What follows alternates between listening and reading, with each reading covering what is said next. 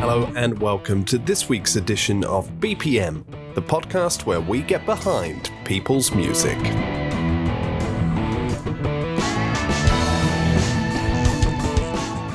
I'm your host, Ashley Scrace Vendel, communicator, musician, podcaster, event host, general annoyance, as I say most weeks, and welcome to BPM, Behind People's Music, the podcast where we really look at some of the unsung voices from the music industry. Perhaps some people who need a little bit more exposure or deserve a little bit more of your time. So, welcome along to this episode.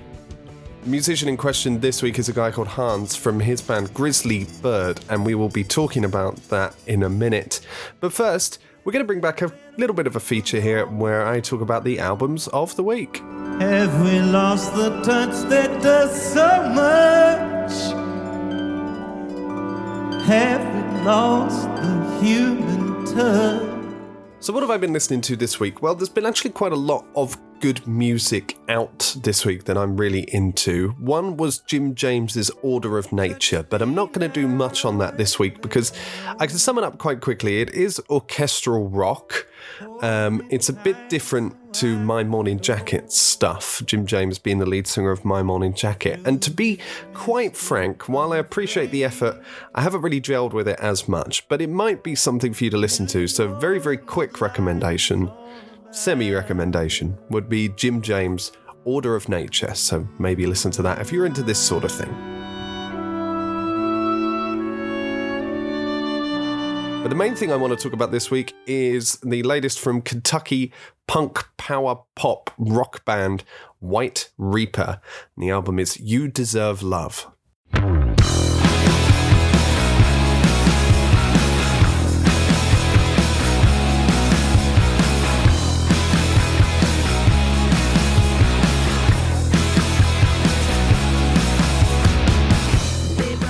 In October 2019, it's the follow up to their 2017 album, The World's Best American Band, an album that in 2017 I claimed was the best album of the year across all genres. It was short, sharp, punchy, a lot of fun, and just a, a, really good time and a great album. It also was one of the loudest albums I've ever heard, and I said this before, but it was mixed in such a way that volume was really uh, promoted, but not at the expense of of the sound itself because you can over amplify these things and just jack up the volume and it really affects the dynamics. And that wasn't so. It was very well mixed very well mastered and uh, yeah really really great album. So check that out definitely.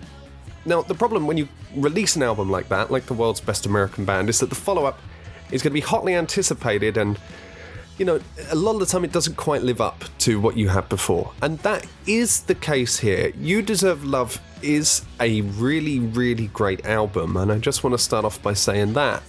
Uh, but it doesn't quite match the world's best American band. You Deserve Love uh, f- comes in at just under half an hour. It's actually very short, crams in 10 tracks there, so you can see that most of the tracks are sort of around two minutes or so. And that's not a big deal because White Reaper really do pack a lot into not very long. They've really got this sort of Thin Lizzy Ramones vibe, but then sometimes kind of got this OK Go sound. On some of their singles from this album, for example, Might Be Right was the lead single, and that almost sounds like something from OK Go or The Strokes, which is a bit different. And that's not a bad thing at all, but they definitely have this sort of Thin Lizzy, classic rock, punk pop vibe, and uh, that really emanates through most of the tracks on here. It's a bit more synth heavy, uh, You Deserve Love. There's a few tracks on there where really the riff from the synth does drive the song rather than the guitar, and I wonder if sometimes that's to the detriment of the album because I quite like their little sort of dueling guitar solos, uh, which they used to do. Uh, you think that they're using effects like a sort of slight delay or stereo effect, but actually it's two guitarists mirroring each other.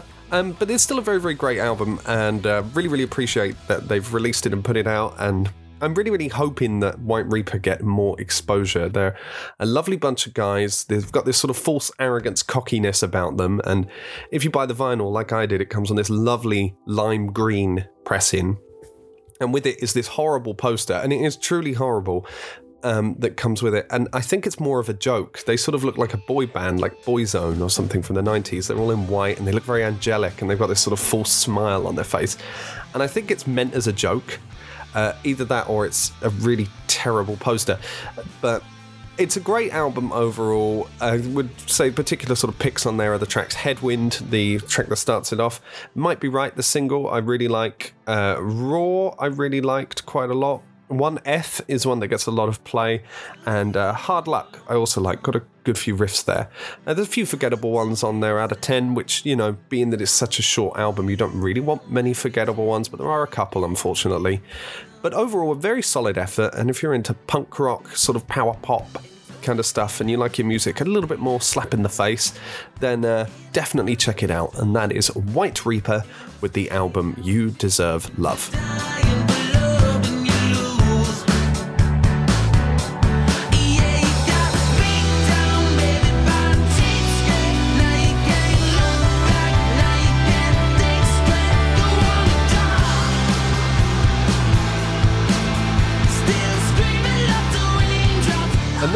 Album I've been checking out is something that came out a little while ago, and I was very late to the party, and I only just sort of listened to the singles and stuff, and that is Sharon Van Etten's album, Remind Me Tomorrow.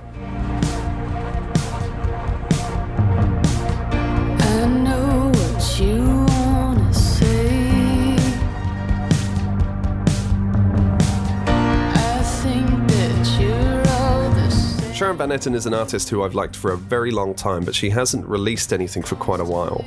This album, Remind Me Tomorrow, is actually a follow up to her 2014 album, Are We There, which I absolutely adored. Um, I remember the songs on there like I listened to them just 10 minutes ago, but my particular favourite is one called Afraid of Nothing, which I have mentioned on the podcast before, and it's a really touching song that I really recommend you dig out and find this new album has a certain uh, genre and sort of feel to it that is a bit different to Are We There. Are We There had this kind of singer songwritery folk vibe to it. Um, something very similar, almost to like Joni Mitchell or Carole King or something in places. Uh, it still kept these experimental edges, but it wasn't, you know, too too dissimilar to any of the sort of West Coast uh, singer songwriter kind of vibes. Remind Me Tomorrow is a bit of a departure from that in that it sort of blends into synth rock, uh, art rock, pop rock. I would still class it as sort of indie or alternative, whatever that means these days. Um, but it's a bit different and um, a little bit of a departure perhaps from her previous stuff. I was actually informed by a previous guest on this podcast that this is because, um, and go and check that out by the way, it's the band Vowels, A E I O U, Vowels. Um, that this was because Sharon Van Etten actually met Michael Cera, the actor who's into synths, and this really inspired her. I don't know how true that is, and I've actually not been able to find that uh, in some places, but um, I know that she wrote a lot of these songs while she was pregnant and expecting her first child, and trying to balance life as an artist with living in New York and just all the other shit that's going on in her life. And there is just so much heart in this record.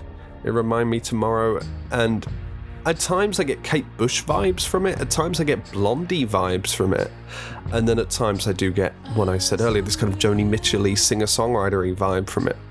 There's a lot of songs here about sort of being at the edge of contentness and finding things you love, but also finding the sort of dark sort of tinge to some of the things you love as well. And there's really this sort of mournful, melancholic pulse throughout all of it, which um, is really, really great. And I just think puts you in such a lovely headspace.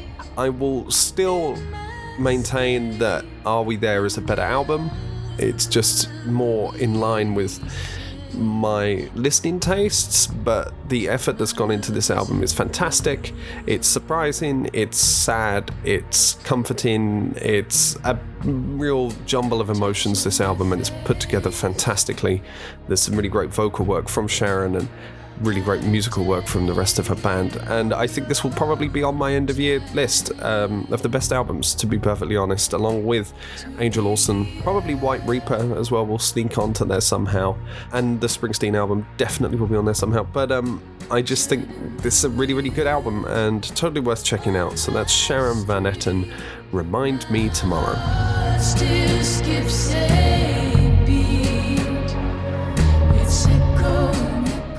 But now let's get into the main meat of the episode. This week, be prepared for a very melodic, peaceful, sensitive, contemplative trip. as I talk to Hans from the band Grizzly Bird, an acoustic folk rock experimental outfit, about music and how you fit it into your life, especially when you've had a kid, touring, releasing albums, and what animals can teach us about the world. Hans is one of the most just thoughtful, sensitive, well mannered, well spoken people I've had on the podcast, and it was so meditative to just uh, talk to him. And I think you'll hear that here that it's so relaxing and calm, and um, he's really got some great stories to tell, and some really, really good aims with his music. Just a lovely, down to earth guy. So this is what happened when I met Hans from Grizzly Bird. My friends won't leave their homes, they want to be alone. My name is Hans. I'm the uh, singer and songwriter of uh, Grizzly Bird.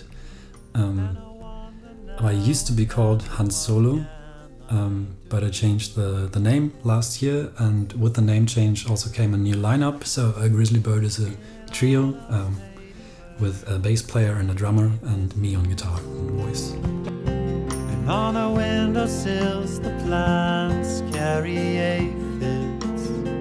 What was the di- what's the difference between the Han Solo and Grizzly Bird? Because that was actually my first question on here. You mentioned it already that you were Han Solo for a little while. Yeah. So what sort of was the difference, and what made you make that change? There, there isn't really that much of a difference. Like um, my approach to songwriting is pretty much the same, and um, the new album that just came out is um, for me it's just my third record. Like it's a continuation of the, the first two, but um, uh, I have a steady lineup now, so we're a trio, and I wanted to have a, a band name that that doesn't confuse people and think uh, let's a band name that doesn't confuse people and makes them think that it's just me. Like I wanted to have, but because it feels weird uh, on being on stage and saying we are Han Solo, it doesn't really make sense. Yeah. But we are Grizzly Bird makes more sense. And I would just like over the years, I kind of got tired of the joke of, of the pun Han Solo, and there were just many reasons to change the name. And at, and at some point, I thought, now now is the time to change it. Yeah. So how did Grizzly Bird come together? So your bandmates, you have played with them before, or this just sort of happened by you reaching out? Yeah, I've been I've been um, playing live for for for six or seven years now, I think, um, and I played with a very large lineup. Like I had a string quartet and drums, and uh, my wife on second guitar and second voice. Um, so we were seven people on stage, but um, it got more more and more complicated over time to find the time to rehearse together and to find stages that are big enough and, and sound checks were always really really bad with the, with the string quartet and it just um, yeah.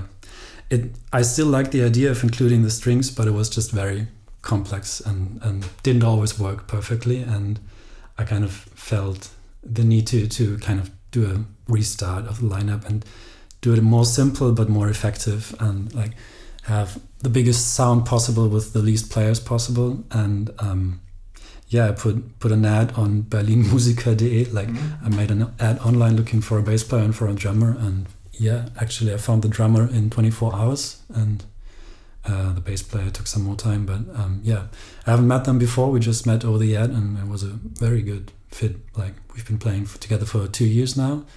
And I'm still very happy about that. And what is it that's good or different about playing in the band, being, you know, in this sort of project you led yourself? Do you find that there's like a different dynamic? Is there like a different groove you get? Well, because we have a bass and a drum and no no sensible acoustic instruments, we can just be we can be louder and be be more like a rock band, and uh, that does change a lot. It just um, How, would you describe your sound actually while we're talking about that? It's kind of like pop alt folk, I guess, in a sort of very broad sense. Yeah, yeah, I guess so. Um, well, the the guy who wrote my new press biography um, just put multi-genre in there, which is um, That was either really lazy or a really good idea. yeah. I, I think you can. I think we do stay in a in a folk context or in a in a yeah pop context even. I think even though there's always like an experimental edge to it, but it's not like we don't do everything. We don't do hip hop. no. yeah. but um, like this is always the hardest question to me describing the sound. I don't. Yeah, really- of course it is. Like, no, no, no. It's really difficult, and to an extent, maybe you shouldn't. But Yeah. who who influences you then? in This or what influences you? Doesn't Um, have to be music related, right? So Yeah, I've, I've thought about that, and like the thing is, um, everything influences me. Like when I when I see a reggae show, I, I think, oh, I want to do that. If when I see a stoner rock band, I think, oh, I want to do that. And like when I see something that I don't like, I think that's what influences influences me the most because that shows me what I want to avoid, and yeah. everything I like, I want to do. But um, obviously, I don't do stoner rock because I'm not very good at it. Um, whereas I'm good on the acoustic guitar, um, and that's the biggest influence on the sound. Just um, writing guitar-based songs, yeah, acoustic guitar-based songs mostly.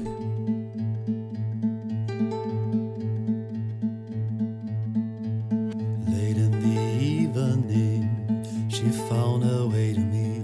I had fallen asleep when she kissed me on the cheek.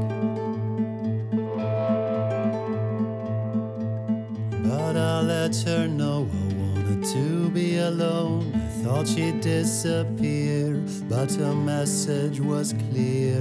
I am still here, is what she sang into my ear. Your first album uh, that came out was that called? That was called Empathy, right? Uh, the first Grizzly Bird. The first album. Grizzly Bird album. Yeah, that's least, yeah. empathy. And and that I was reading about it and listening to it, and it says it's. I've read something you posted that said it's about animals. Yeah, like it's Tell us tell us a little bit about that. Um, yeah, it's like it's really about animals. Like every song is about animals, um, and yeah, I kind of really wanted to make a, a statement with the record. So it's more than just a collection of songs. It's um, yeah, I wanted to to have kind of a philosophical, uh, political statement in there. Yeah, Yeah, because it's a song that it's, I think it's called like Coco and yeah, Kanz, Coco and Kanzi. Kanzi or something. yeah. Tell us a bit about what that's about. You're probably better to explain it than I will. Um, yeah, Coco and Kanzi are two two uh, apes. One is a gorilla, and the other one is a bonobo, and um, they're real life animals um, uh, who have been part of experiments that went on for, for decades. And they've uh, Coco, the gorilla, she's been taught to talk with uh, sign language, American Sign Language, and Kanzi um, talks via uh, by a com- computer interface, and um, yeah, they've been famous for learning human language, human communication, and both of them have been part of an experiment that kind of never ended, and their researchers lost lost the scientific approach. Like both of them got too close to the animals, and so what could have been really really interesting at some point got kind of became a joke a joke in the scientific community um, because like the researchers have been reading too much into them at some points and yeah kind of lost lost the I got lost um Yeah, but I know. You, the, yeah, the, the purpose is kind of gone, I guess. But what were you trying to convey in the song about that? Then was it just to capture what you just said, or were you trying to make a wider point, like you mentioned? what was I trying to say in this song um Because when I first read about it and saw this picture of apes, I was like, "Come on, he's joking, right? Like that's got to be a joke." And then I listened to it, it was like, "Oh no, he really wasn't joking." But- No, um, yeah, I'm I, I'm both fascinated by them, and I think there's really like really interesting stuff happening with these anim- animals, and I think they can really tell us about a, a lot about the animal minds and what what animals are, are capable of, and at the same time, I think it's a bit funny. Yeah. yeah, yeah. What would you say differentiates or like makes you different from other folk-based acts? Because there are a lot of them. Yeah. Um, uh, I think a lot of my lyrics are a bit more like short stories and like they're quite accessible. Like um, when I listen to other people's songs, most of the time I don't really understand what they're about, and like people kind of get what my songs are about like when they first hear it um, because they're not like uh, metaphors about metaphors, but just like they're more plain.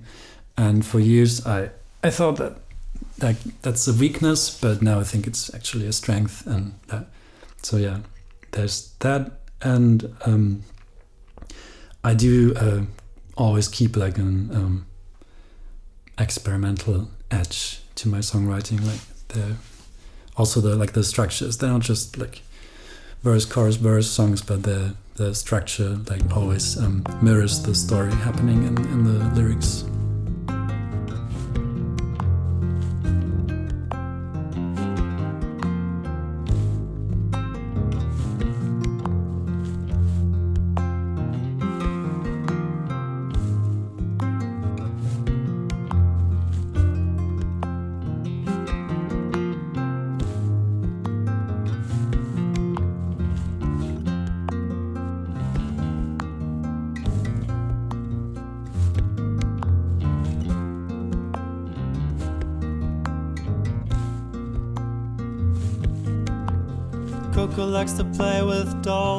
She likes to eat candy. Coco loves cats and she wants to have a baby. So your album came out how long ago now? We're recording this, by the way. It should be said in July, so this might be a little bit off by the time the episode Uh, comes out. But. The album came out on, on June 14, so pretty much a month ago. and how has it gone so far in terms of success from it? Like, what were your ambitions with the album? Did you have any goals with it? Um, like with the state of the music industry, with the whole streaming thing, like releasing a record is just a financial mess. And so, like, I had ambitions with my last album, and this time around, I just, at some point, I just wanted to release it. And um, if some people buy the CD, then that makes me very happy, and it gives me some money, which I need to make the next album. But like, um, realistically, not many people will buy the CD, and people will just listen to it on Spotify, and I'll get my three euros a year, and it. three So, euros or whatever. Yeah. yeah. But you, Um, you still play live to support the album and things? I've been on like on a baby leave for the for the Yeah. last year. We, we did the release launch um, in Berlin, and I'm hoping to play more shows like in in, in winter. Yeah, with with the band. Releasing an album online, it just you get nothing back. Like people might listen to it, but you, you don't notice it, and like um, it's it's important to get some some positive feedback once in a while, and you get that when you play live. Like, like immediately, it's um, much more rewarding than than just to yeah.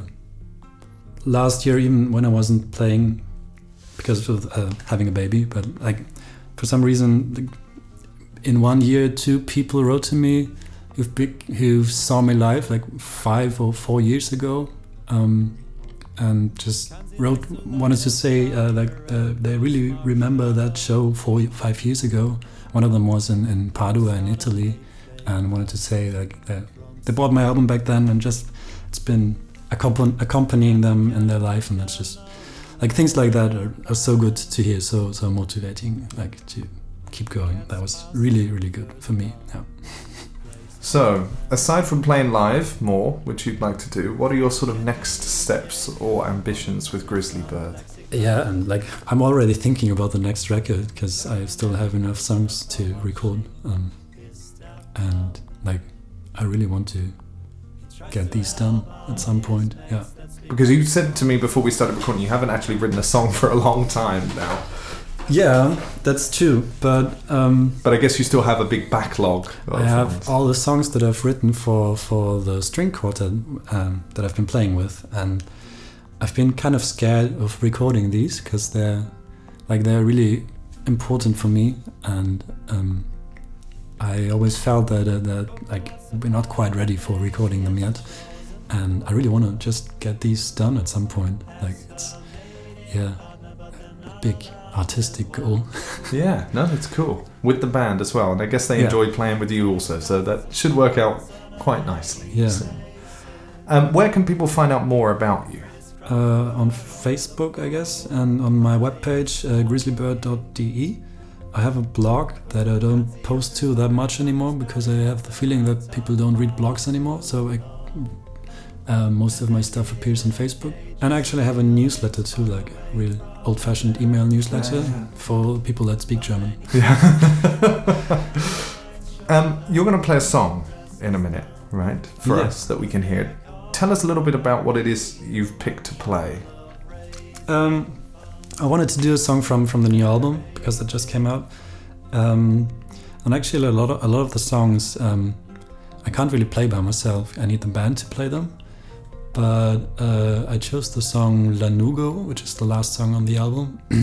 and when I wrote the song, um, the song like came out of nowhere to me, and uh, I recorded it really quickly. And then I thought it's impossible to play live, but um, I figured out a really simplified version of it, like a really reduced um, version of it that um, I just would like to try.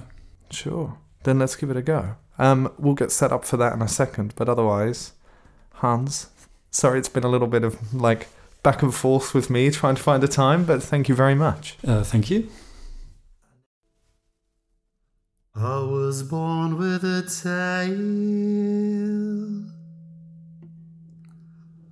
I was breathing through gills.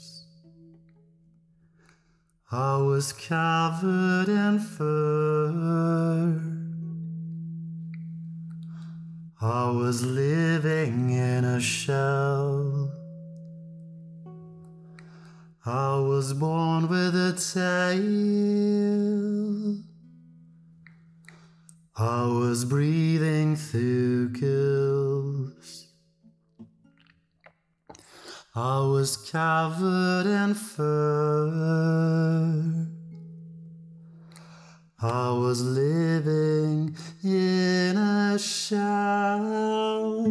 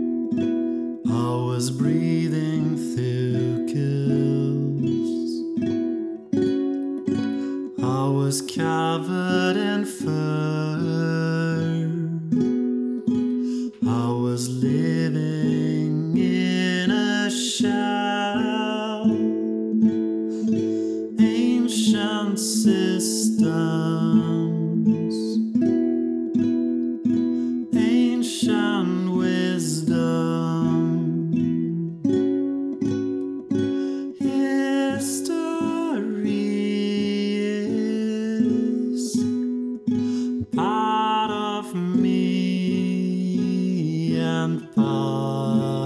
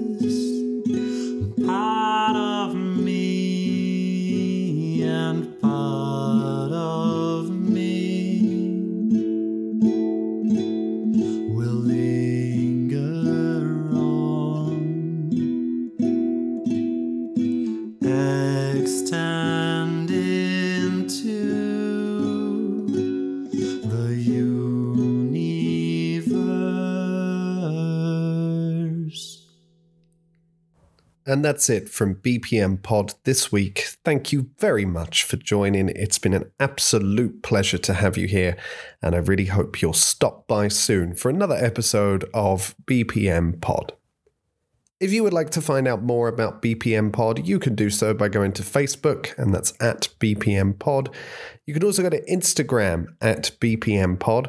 And after a kind of hiccup with the website, in that I maybe forgot to renew hosting, you can go to bpmpod.com.